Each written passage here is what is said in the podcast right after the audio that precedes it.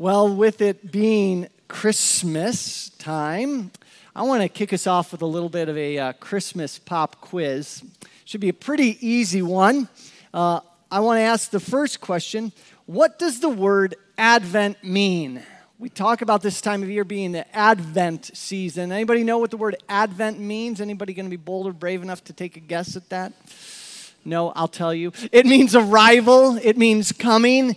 Uh, so the word Advent, when we talk about uh, this being the Advent season, it's a season of remembering a arrival or a coming. Next pop quiz question. This one's a little easier. Whose arrival do we celebrate this time of year? Jesus. All right, good. So you're you're you're scoring fifty percent thus far in the in the test. Final question. Where would you turn in your Bible to learn about the arrival of Jesus Christ and his first coming? Anyone? And uh, the, no, not Isaiah. Uh, the, the the Gospels, right? Like you, you bunch of cheaters. Yeah, the Gospels. Matthew, uh, Mark, Luke, and John has a unique way of of coming of coming at it, right? That's where you would normally go uh, if you were to read about the coming of Jesus Christ, because those passages record the birth of Jesus Christ. And so that's where we, we would normally go, but you're right.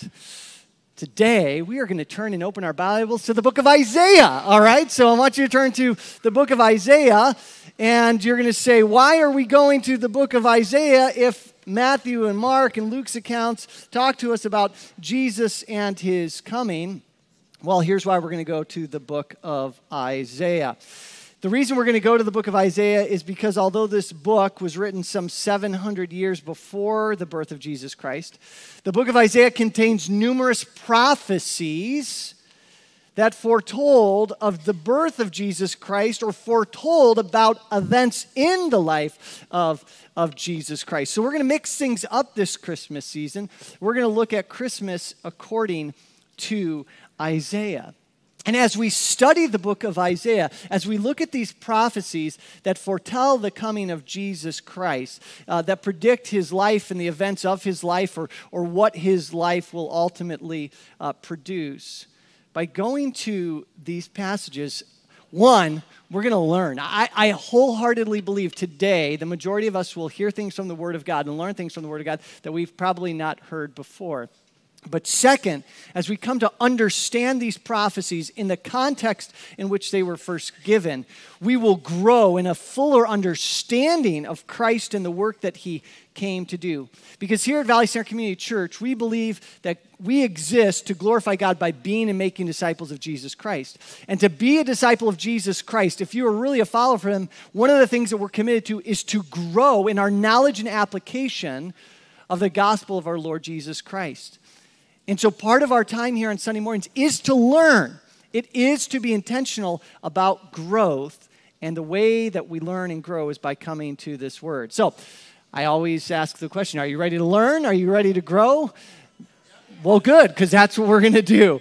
All right, Isaiah. Where are we going to go in Isaiah? Chapter seven. Chapter seven. As you make your way there, let me give you just a little bit of a of, uh, background on this book. The book of Isaiah was written by none other than Isaiah, right? Don't have to guess at it. The book carries the title of his name. And we know the book was written by Isaiah because in the first chapter, we learn a whole bunch about Isaiah. Um, we learn that he was the son of Amoz, and verse one tells us that he served as a prophet of God in the days of Uzziah, Jotham, Ahaz, and Hezekiah, kings of Judah. So Isaiah was a man called by God to serve as a prophet, that is a mouthpiece for God to the people of God, specifically to the kingdom of Judah. Because when Isaiah was prophesying, he was prophesying in a time when God's people were divided. You had the kingdom of Israel in the north and the kingdom of Judah in the south. And so here's Isaiah called to specifically prophesy to the kingdom of Judah. And we know from events that he records in the book that his ministry lasted from like seven hundred forty B C, as you see there on the screen, to about six hundred eighty-one B C. You can see in chapter one that he prophesied during Uzziah, Jotham, Ahaz, and Hezekiah's reign. So, so he had quite a long ministry. And predominantly what Isaiah did during his life was that he called the people of God to do something that was so simple, yet so profoundly difficult at times. Trust in God. Follow his word. He will provide for you. Don't turn to others. That was the message that Isaiah gave over and over and over again. And so that's some of the background that I want you to know. Isaiah prophesying to the kingdom of Judah, starting in seven hundred forty. And when we come to chapter seven, we hear that he has been called to give a prophecy to King Ahaz in particular. So we're going to pick it up in verse one, all right? So let's look at chapter seven, verse one. It says, "In the days of Ahaz, the son of Jotham, the son of Uzziah, king of Judah, Rezin, the king of Syria, and Pekah, the son of Remaliah, the king of Israel, came up to Jerusalem to wage war against it, but could not yet mount an attack against it. When the house of David," that is Ahaz's line, Ahaz was a direct descendant from David, "when the house of David was told, 'Syria is in league with Ephraim,' the heart of Ahaz and the heart of his people shook as the trees of the forest shake before the wind." Here's what's happening, church. At this time and place in Israel's history, as the kingdom is divided, there is a nation, Assyria, and it's off to the northeast, and it's gaining power. And as it's gaining power in the northern kingdom of Israel, we have here Rezin and Pekah, these two kings, the king of Syria and the king of Israel, seeing the coming Assyrian forces, and they join together and they make an alliance. And they realize that they would be much stronger if Judah joins with them, of which Ahaz is the king, if Judah joins with them and fights the Assyrians. Now, Ahaz is early in his reign. This is like the first days of him taking over the throne. So the guy's got a lot of pressure on him. And he and he hears that Israel and Syria have joined together, and they want to fight against the Assyrians, and they want Judah to do it, to fight with them. And if Judah won't fight with them, that's what we're reading about, is that Israel and Assyria say, or Israel and Syria say, "Judah, we're going to take you over. We're going to come against Ahaz. We're going to come against his house if you won't join up with us." And so Ahaz has got a lot of pressure on him. Is, should he defend his kingdom? Should he join up with them? Is Israel going to take over, over Judah? And so he's worried. He feels like he's in a place of weakness. And so that's what's happening. And then verse three, let's look at what happens next in the text. In light of all this, it says, "And the Lord sent Isaiah." I, the Lord said to Isaiah, he said, "Go to meet Ahaz, you and Shear-Jashub, your son, at the end of the conduit of the upper pool on the highway to the washer's field." So God says to Ahaz, I want you to go, and I want you, or to Isaiah, he says, I want you to go, and I want you to speak to Ahaz. And here's what I want you to say to him, verse four. "Ahaz, be careful, be quiet, do not fear, and do not let your heart be faint, because of these two smoldering stumps of firebrands, at the fierce anger of Rezin and Syria and the son of Remaliah. Because Syria and Ephraim and the son of Remaliah has devised evil against you, saying, 'Let us go up against Judah and terrify it, and let us conquer it for ourselves, and set up the son of Tabael as king in the midst of it.'" So he goes to Isaiah. Isaiah then comes and speaks to Ahaz and says, "Don't be afraid of this alliance that seems to be coming against you." Verse seven says why. "Thus says the Lord God, it shall not stand, and it shall not come to pass. They shall not conquer you," is what God is saying. "For the head of Syria is Damascus, and the head of Damascus is Rezin. And within sixty-five years of Ephraim will be shattered from being a people. And the head of Ephraim is Samaria, and the head of Samaria is the son of Remaliah. If you are not firm in the faith, you will not be firm at all." What's happening here, church? God is coming to Ahaz, and he's saying, from your vantage point, it looks like bad days are ahead. It looks like you're about to be conquered, but do not fear. I've already determined that these two kingdoms will not stand. The gist of the Lord's message through Isaiah to Ahaz is that God will be with Ahaz, and that will be enough for him. So simple, so straightforward. What a word of comfort, wouldn't it be? For God to speak to you and to say, with what you feel like you're about to experience, you're not going to experience. I'm going to be with you. I'm going to go and fight for you. And then God does something, church, that I just find absolutely remarkable. In verse ten, it says, again, the Lord spoke to Ahaz. Verse eleven, this is God speaking. He says, ask a sign of the Lord your God. Let it be as deep as Sheol, or as high as heaven. This is so remarkable, church. Here's why this is so remarkable. Here's why this statement by God is so extraordinary. Normally, when you read the Bible, asking for a sign from God is considered a lack of faith. When people go and they ask for a sign of God, it's typically that they're demonstrating a lack of faith in him. But in this scenario, it is God who's actually commanding Ahaz to ask for a sign. Do you see the difference? It's not Ahaz coming to God and saying, I'll do these things if you give me a sign. It's God saying, listen, I see the trouble you're in. I see the difficulty you're experiencing. Your faith is weak, so let me help you with that. Two quick things to point out here.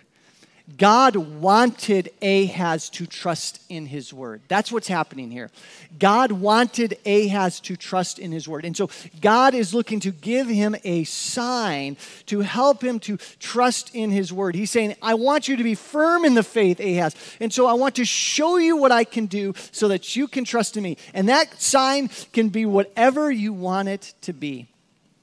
As I was studying this week, this was a moment where I just stopped in my own heart and mind, and I thought to myself, this is just one more example of so many throughout the scriptures where we see the character of God towards us on display. It's one more example of God being so gracious and so kind to undeserving people. I mean, should the God of the universe have to stoop so low to help Ahaz's faith in light of all that God had already done for Israel? Like, should Ahaz really need one more sign from God to be able to trust him when God had time and again shown his power and his might to the people of God? Like, should God have to do that? What's the answer? No. But what does God do? Without him even asking, God is showing this is the love, the compassion that he has for his people, that he preemptively comes to him and says, I know you're going to struggle with this, so ask of a sign from me. Church, I just see how very kind and gracious our God is. And if we're really honest, does he only function like in the Old Testament like that? Or can we not, as the people of God today, or if we are in Jesus Christ, consider our lives and look at times in which God has gone above and beyond for us? Times where we have prayed and God has answered those prayers. Maybe it wasn't in the immediate moment, but he's answered those prayers. And can you think of something in your life that you really prayed for and asked for, and then you got it and you were excited, and then how quickly after that do we often forget? I would venture to say that if we stopped and we looked at our lives, we would have just a list of the ways that God has shown himself so faithful to us. And yet one of the things that I think all people this side of heaven still struggle with is, guess what? Believing that he's faithful. And so you should, you should hear this part of the story and you should stop and say, wow, what kind of a God is a God who to undeserving people is still willing to stoop so low that he's willing to help strengthen their faith when he's already shown himself faithful enough? It's kind of like, I've used this illustration in the past, the first time you take your child swimming, at least maybe when they're a toddler, and you invite them to jump into the water to you, right? You, we've had those moments, I've talked about this, and your child comes to the water, and you're like, come, jump in, and they give you that look like you're going to kill them, L- like you're not going to catch them if they jump in the water. And as a parent, you sit there in the water, and you're like, don't I have a track record? Maybe you don't, but I know I did, at least, with my kids. And I'm like, I would not do that, which I want to help you. That's what God's doing with Ahaz. God wanted Ahaz to trust in his word. But there's a second thing that's happening here. You see, church, if Ahaz asked for a sign, it would have displayed his trust in God. That's the other aspect of what's happening here. God wants to help him, but God is also saying, if you ask for a sign, it's on, at least on Ahaz's part, it's him saying, look at God, I actually do trust you. It would have been a display. See, all God is asking of Ahaz is just ask me for a sign. Don't create the sign, Ahaz. That's on me. I'm just saying, whatever you want to ask so that you can trust me, just ask of me that sign. Literally, all he had to do was to say, you know, make it rain tomorrow. Whatever it was, God says, I'm going to I'm going to do it for you. And if, if Ahaz would have asked, it would have shown to God and even to Ahaz that he was trusting in him. And so how does Ahaz respond? Very interesting. Look at verse twelve. It starts with a word that you never want to start with when God asks you to do something. But. Verse twelve says, but Ahaz said, I will not ask, and I will not put the Lord to the test. Oh, how pious. How holy. Good for you. Well, rather than ask God for a sign, Ahaz tells God that he will not do it. What won't he do? You see, on the face of it, it would seem that Ahaz here, he is being pious. He's being holy. He even quotes Scripture. Did you know that? He literally quotes Scripture back to God. That's always a good thing. He says, I'm not going to put the Lord God to the test. But church, let's take another pop quiz this morning. When God asks you to do something, what should be your response? Yes. Yes, right? You do it. This is not a trick question. You see, God told Ahaz, ask of me a sign. That wasn't God making a suggestion to Ahaz. It was actually a command of God to Ahaz. Ask me to give you a sign. Ahaz here is not being pious. He sure isn't being holy. When he says he will not ask God for a sign, Ahaz is flat out being disobedient and displaying that he is failing to trust in the word of God. God was genuine in his offer when he told Ahaz to ask for a sign. And by not asking God for a sign, Ahaz was actually revealing his lack of faith. By not asking for a sign, Ahaz displayed to God, to us, to everyone who has read this passage, that he did not trust in God. Are you following me? This is what's happening here. God being gracious, wanting to help. Ahaz saying, I'm not going to trust in you. I'm not going to do what you've asked me to do. So, we see this is what happen- is happening. But most of you might be thinking right now, Dave, what, if anything, does any of this have to do with the Christmas season? What's going on here? Well, we finally come to it. Look at how God responds to Ahaz. And God said, hear then, O house of David, is it too little for you to weary men that you weary my God also? Third pop quiz. Do you want to be someone who has wearied God? What's the answer? No. Is that ever a good thing? No. Just a note to self. Don't do it. And so we can pretty much assume that whatever God says next here through Isaiah, it's probably not going to be a bed of roses. Verse fourteen says, therefore, the Lord himself will give you a sign. I asked you to ask me to give you a sign. Since you wouldn't give me an answer to that, because you wouldn't ask me for a sign. God says, I'm going to give you a sign. And not only will this sign have a different meaning for you, Ahaz, than the one I was going to give to you, it will also contain a message for more people than just you. And so what is the sign? Behold, the virgin shall conceive and bear a son and shall call his name, what? Emmanuel. There it is. There it is. Does this verse sound familiar? This is a verse that we always hear quoted this time of year about the birth of Jesus, the virgin birth of Jesus. But this prophecy, this sign about the birth of a child to a virgin, was some seven hundred years before the birth of Jesus. And when this prophecy was first given, it was given to enforce a message that God had for a specific person and a specific people. The sign of the virgin birth, the sign of a child who would be called Emmanuel, in that time, in that place, had a message for Ahaz and a message for the people living in that day. It was not purely a prophecy only about the birth of Jesus Christ. Did you know that? The words, behold, the virgin shall conceive and bear a son and shall call his name Emmanuel, carried a very specific message to people some seven hundred years before the birth of Jesus. Now, here's where we're going to learn something really quick this morning, church. And that is, often, when you read the Bible, you will come across prophecies that are quoted in the New Testament.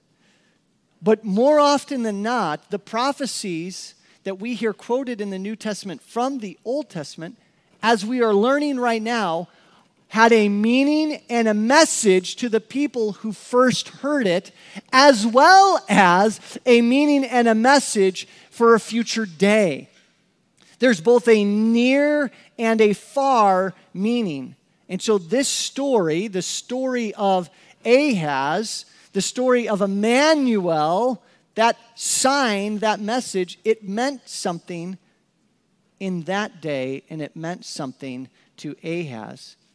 And what I want to show us now is that when we understand what it meant to Ahaz and what it ultimately meant to the people of God, it will better help us understand how we understand the birth of Jesus Christ. So what does the message mean? Verse fifteen starts to tell us. It says of this child, Emmanuel, that he will be born and he shall eat curds and honey, when he knows how to refuse the evil and choose the good. For before the boy knows how to refuse the evil and choose the good, the land whose two kings you dread will be deserted. This is the first message of the sign. Emmanuel, when this child is born, before the child even reaches the age of adolescence, that's that whole thing about them being able to choose before he can choose good and refuse uh, evil. This child, before he reaches that age, look what's going to happen. Ahaz, those two kingdoms, those two kings that you dread, I will wipe them out. They will not be a problem for you. And so here's the first message of the sign. The sign of Emmanuel originally meant that God would deliver his people from their enemies. That's what the sign originally meant in that context. God was talking to Isaiah and saying, Isaiah, this child will be born. When this child is, is born, before he even grows to adolescence, in just a few short years, Israel won't be a problem for you. Syria won't be a problem for you. I will deliver you from them. That sounds like some pretty comforting news, doesn't it? That sounds like some pretty comforting news. Well, if you read the text closely, there's a hint that while this spelled good news for the people of Judah, it did not spell some good news for Ahaz. You see, in the Hebrew, when it says that I will give you a sign, that's you in the plural. Previously, God said to Ahaz, Ahaz, I want you to ask me of a sign, singular. Now he says, I'm going to give you a sign. So this is a sign for a larger group of people now than just Ahaz. And you would say, well, shouldn't this be good news for Ahaz? Isn't Ahaz part of the people of Judah? Yes, it would seem like that would be good news for Ahaz until you read verse seventeen. The birth of the child, the sign of the child has a meaning for him as well. The Lord will bring upon you, Ahaz, and upon your people and upon your father's house such days as have not come since the day that Ephraim departed from Judah, the king of Assyria. Do you know what's being communicated right here? God has just spoken to Ahaz and he said, your family, your line is going to come under my judgment. This is the second message that is communicated through the sign of Emmanuel. The sign of Emmanuel originally meant that Ahaz and his family would be judged for failing to obey God's word. Yes, Ahaz, I'm going to take care of my people. I'll deliver them from Israel and Syria. But for you, Ahaz, for your family, you're going to be judged by me because you failed to trust and obey my word. In Ahaz's case, Emmanuel was not a blessing, church, but a sign of God's judgment. In the overall context, here's what I want you to see and to understand. There was a message for the people of God as a whole, but the sign of Emmanuel also carried a message for Ahaz and his family, one of blessing, one of judgment. Now, before I go any further, I got to answer the question that's on many of your minds. If this is the first time that you're really understanding, this is what this text means. I thought that there was only one Emmanuel child. I thought Jesus was the ultimate fulfillment, that Jesus was the one born of a virgin, that Jesus was the one who's being prophesied here. And I would say, yes, that's right. But what's also correct was that in that time and in that place, for Ahaz, a child was going to be born. In the context, it says, of a virgin, and that type of a birth and that child would be a sign of these two things to him. And so you're all then wondering, well, who was Emmanuel? Who was the child back then? Was he actually born of a virgin, like Jesus was born of a virgin? You want to know what the answer the text gives? Here it is. We don't know. We don't know. The text doesn't fill us in on who that a child eventually was. Theologians have, have tried to look at clues within the text, and arguments can be made. I'm not going to waste time to look at what that is. All that we need to know is that God said he would give Ahaz the sign of a child who would be called Emmanuel, and here's what the sign of the child would mean. Does that satisfy your curiosity? If it doesn't, tough. All right, you can look at it yourself. Because that's not the point. The point isn't for Ahaz, who exactly was that child? The point was, Ahaz, do you hear me? Do you know what I'm saying? The sign of Emmanuel in Ahaz's day served as both a sign of blessing and a sign of judgment. God said to Ahaz, ask of me and I will give you a sign. I'll give you a sign so that you can know that I, your God, am with you. Ahaz doesn't do it. And so God says, all right, you failed as a leader. That doesn't mean I'm going to forsake my people. And so I'm going to send a, the sign of a child, Emmanuel, which means God with us. But what Emmanuel, God with us, means is that for some, God will be with them as he delivers them from their enemies. But God with us sometimes isn't always good news. God with us meant, Ahaz, God is with you. And what I mean by that is God is with you that he knows you. God with you means that he's not unaware of everything that you have done. God with us means for you, Ahaz, that God has seen your disobedience. And the presence of God in your life is going to be a sign of judgment. Because for those who do not trust in the Lord, this is the message of the scriptures. The presence of God for those who do not trust in him and in his word is never a good thing. Pastor Tony started with it by telling the children, in the Garden of Eden, God walked with his people in the cool of the evening. The moment that Adam and Eve failed to trust and obey the word of God, the presence of God was no longer a thing to be coveted. It was a thing to be feared. And so for Ahaz, God is saying, Emmanuel, God with you, is not a sign of comfort. It's a sign that you will be judged and your family will be judged because you did not trust in me. God with us to deliver, yes, but God with us to judge. You and I already know that the presence of someone can serve both of those things in our lives. My girls were little. There were those times where they were doing something and they were very proud of it and they wanted to show off. And so they would call Hannah and I and they'd say, Mom, Dad, come look at this. Come look at me. Look at me. Have you ever heard a kid say that? Look at me. Look at me. We have a, we have a niece. Um, I have many nieces, but one niece in particular. And she at times just will command a room. And not like in a totally selfish way, but she'll be like, look at me, you know, and everybody, okay, we're looking, we're looking, and she'll do something, right? And then she'll have a big smile on her face. And so there's times when children, they, they love our presence and they want us to look at them. Uh, this past week when Cece wasn't feeling well, we had her and she slept in our room and she wanted to be there, right? Because she wanted to be in our presence. But have you ever caught your kids doing something that you knew they shouldn't be doing? And then they realize that you're there, and what do they say? Go away! Go away! Whoa, whoa, which one is it, right? You want me with you? You don't want me with you. God's presence for one group of people was a comfort. It was a blessing. It was a sign of deliverance. For Ahaz, it was a sign of judgment. So church, Emmanuel, God with us. The virgin shall conceive and give birth to a son, and you shall call his name Emmanuel.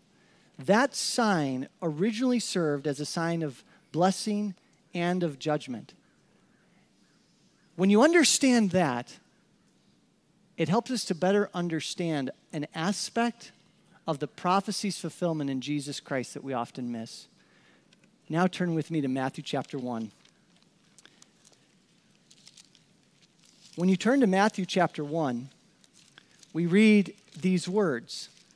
The angel speaks to Joseph and tells Joseph, your soon-to-be wife, who you've never had sex with, is pregnant. That doesn't sound like good news. Until he says in verse twenty, for that which is conceived in her is from the Holy Spirit. She will bear a son, and you shall call his name Jesus, for he will save his people from their sins. And all this now, now, now the angel's not talking anymore. Matthew now is talking, giving commentary on what's happened. Now Matthew says, all this took place to fulfill what the Lord had spoken by the prophet. Behold, the virgin shall conceive and bear a son, and sh- they shall call his name Emmanuel, which means God with us. You see, as we come to Matthew's gospel, in light of what we have seen in Isaiah seven, we are right to look at this and say, oh yes, the birth of Jesus, it rightly fulfilled the fact that Jesus was born of a virgin. We can focus on that.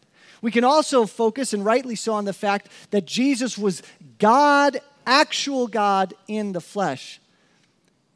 But we must also look at this and say, the birth of Jesus Christ means, by him being Emmanuel, by him being the ultimate fulfillment of this prophecy, this verse means that God's blessing and God's judgment are on full display in Jesus Christ. We like to look at the birth of Jesus and to say, God is with us in Jesus. God becomes flesh and he's here with us, and that is a good thing. But if you divorce that statement from what the text originally tells us and what we know to be true of Jesus, if you divorce those two things, you fail to see the fullness of the message of the gospel. You see, right before he says that Jesus came to fulfill the prophecy of Isaiah, the angel says to Joseph, You shall call his name Jesus, for he will save his people, what? From their sins. Every single person on the face of the earth needs to be saved from their sins. And that is what Jesus came to do. But think logically with me for one moment. If you are not saved from your sins through Jesus Christ, what happens? What happens? It says that Jesus came to save, oh, wait a second, his people. The implication is that there are some people who are not what? His people. Do you know who the people who are not his? They're the people who have not been saved. The people who have not been saved are the people who experience the righteous judgment of God. And so when Jesus comes on the scene as the ultimate fulfillment of Isaiah's prophecy, Jesus comes as a blessing for some, because Jesus comes to save us from our sins. Hallelujah and amen for that, right? But if you are not saved by him, he comes as a sign of God's judgment as well. Because if you are not in Jesus, you are in your sin and you are under the judgment and wrath of God. Are you following me? It's not as though Jesus rolls up on the scene and God in the flesh comes and says, it's all good. No, there are still people who are in their sins who need to be delivered from it, people who are not his people. Jesus is coming. Yes, it's a sign of God's blessing, but don't make the mistake and think that there is still judgment that exists, because it does. You see, what we know from the fullness of the life of Jesus is that the good news that Jesus has come to save is only experienced by those who put their trust in the Word of God. You see, Ahaz in the book of Isaiah shows us how we are to respond to the sign of Emmanuel. Did you know that? See, Ahaz comes under the judgment of God because he failed to trust in God's Word. If you want to know salvation from your sins, if you want to know God with you as blessing and not as judgment, Ahaz shows you the way through his failure. You see, the same way that we experience God's blessing is by not doing what Ahaz did, by trusting in the Word of God, by trusting in the promise offered through Jesus Christ. This is where salvation is found. Paul said to the church in Galatia, he said, but when the fullness of time had come, this is Galatians chapter four, God sent forth his son, born of a woman, born under the law, to redeem those who were under the law so that we might receive adoption as sons. How do we know God with us is a blessing? Whoever believes on the name of the Lord Jesus Christ will be what? Saved. God said to Ahaz, Ahaz, I want you to know that I am with you and that you can trust me. Ask of me literally any sign and I will do it. Ahaz fails by not trusting in God. And then God sends forth a sign, a sign that makes it evident to Ahaz that he can do what he says he will do. Ahaz had the sign in his day. I want to ask one very simple question in closing. Is there any greater sign that God could give you to show you, to show us that he has a never-ending love for us, that he cares for you, that he will be with you and never forsake you, than the sign of him coming in the flesh as a human being to die on the cross for your sins? Is there any greater sign than we that we need? If you're looking for a greater sign, I'm telling you, you will find yourself on the day of judgment in the same place as Ahaz. And God will say to you, I gave you a sign. It was my son, Jesus Christ. So have you trusted in him? Have you giving yourself over to the word of God, which says, I have provided a redeemer and savior. Have you done that? If you're visiting with us this morning and you haven't done that, that baby in a manger, Emmanuel, God with us, you can't just take him as a baby in a manger. He is a sign from God of both blessing and the judgment that exists on humanity. Accept him as the offer, as the free gift of God, and blessing is yours. Reject him and know that there is no other gift, no other sign that God can give to draw you to himself. Believe on the Lord Jesus Christ that you might be saved. But for my church family, who now maybe has a better understanding of the prophecy, I pray that we'd have a better understanding of what more on a given day do we need to trust in our God, to come to him, to know that he is with us in our highs and the lows, in a week like this past week that I had, in a week like I just had that you're probably going to have, than to know that we have an Emmanuel, God with us, a sign of God's forever blessing for his people. Oh man, may we never stop looking to trust in him. He's given all that we need as we look to Christ. Amen? Let's pray together. Father, as we come to you, our ability to come even right now, even to call upon your name, is because through Christ we acknowledge a path to you. Jesus is the way, the truth, and the life. Jesus for us, Father, is not a sign of judgment any longer, but it is a sign of your presence in our lives, and that presence is so good. Thank you that you have provided in Christ a Savior for our souls, the forgiveness of our sins.